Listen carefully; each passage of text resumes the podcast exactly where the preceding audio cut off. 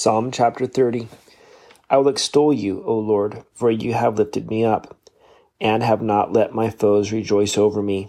O Lord my God, I cried out to you, and you healed me. O Lord, you brought my soul up from the grave. You have kept me alive, that I should not go down to the pit. Sing praise to the Lord, you saints of his, and give thanks at the remembrance of his holy name. For his anger is but for a moment, his favor is for life. Weeping may endure for a night, but joy comes in the morning. Now in my prosperity I said, I shall never be moved. Lord, by your favor you have made my mountain stand strong. You hid your face, and I was troubled. I cried out to you, O Lord, and to the Lord I made supplication. What profit is there in my blood when I go down to the pit? Will the dust praise you? Will it declare your truth? Hear, O Lord, and have mercy on me. Lord, be my helper. You have turned for me my mourning into dancing. You have put off my sackcloth and clothed me with gladness, to the end that my glory may sing praise to you and not be silent. O Lord my God, I will give thanks to you forever. Psalm chapter 31. In you, O Lord, I put my trust. Let me never be ashamed. Deliver me in your righteousness. Bow down your ear to me. Deliver me speedily. Be my rock of refuge, a fortress of defense to save me. For you are my rock and my fortress. Therefore, for your name's sake, lead me and guide me. Pull me out of the net which they have secretly laid for me. For you are my strength. Into your hand I commit my spirit. You have redeemed me, O Lord God of truth. I have hated those who regard useless idols, but I trust in the Lord. I will be glad and rejoice in your mercy, for you have considered my trouble. You have known my soul in adversities, and have not shut me up into the hand of the enemy.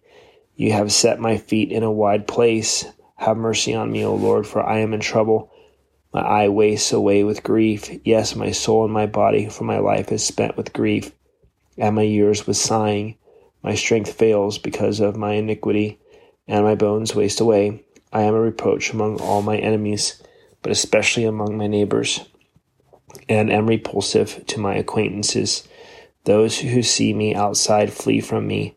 I am forgotten like a dead man out of my mind. I am like a broken vessel, for I hear the slander of many, for fear is on every side. While they take counsel together against me, they scheme to take away my life. But as for me, I trust in you, O Lord. You are my God. My times are in your hand. Deliver me from the hand of my enemies and from those who persecute me. Make your face shine upon your servant. Save me for your mercy's sake. Do not let me be ashamed, O Lord, for I have called upon you. Let the wicked be ashamed. Let them be silent in the grave. Let the lying lips be put to silence, which speak insolent things proudly and contemptuously against the righteous.